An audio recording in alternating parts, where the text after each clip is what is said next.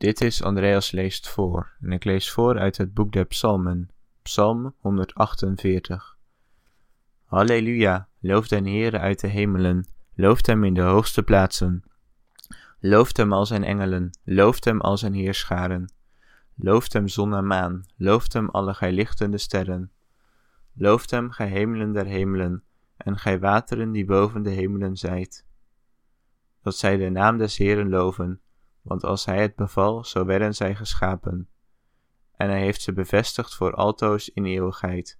Hij heeft hun een orde gegeven, die geen van hen zal overtreden.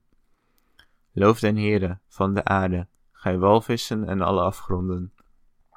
Vuur en hagel, sneeuw en damp, gij stormwind die zijn woord doet.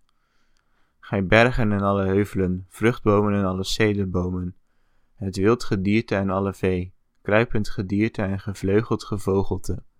Gij koningen der aarde en alle volken, gij vorsten en alle rechters der aarde.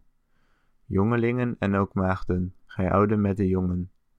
Dat zij de naam des Heeren loven, want zijn naam alleen is hoog verheven.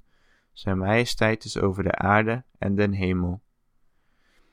En hij heeft den hoorn zijns volks verhoogd, den roem al zijner gunstgenoten, der kinderen Israëls, des volks dat nabij hem is, Halleluja.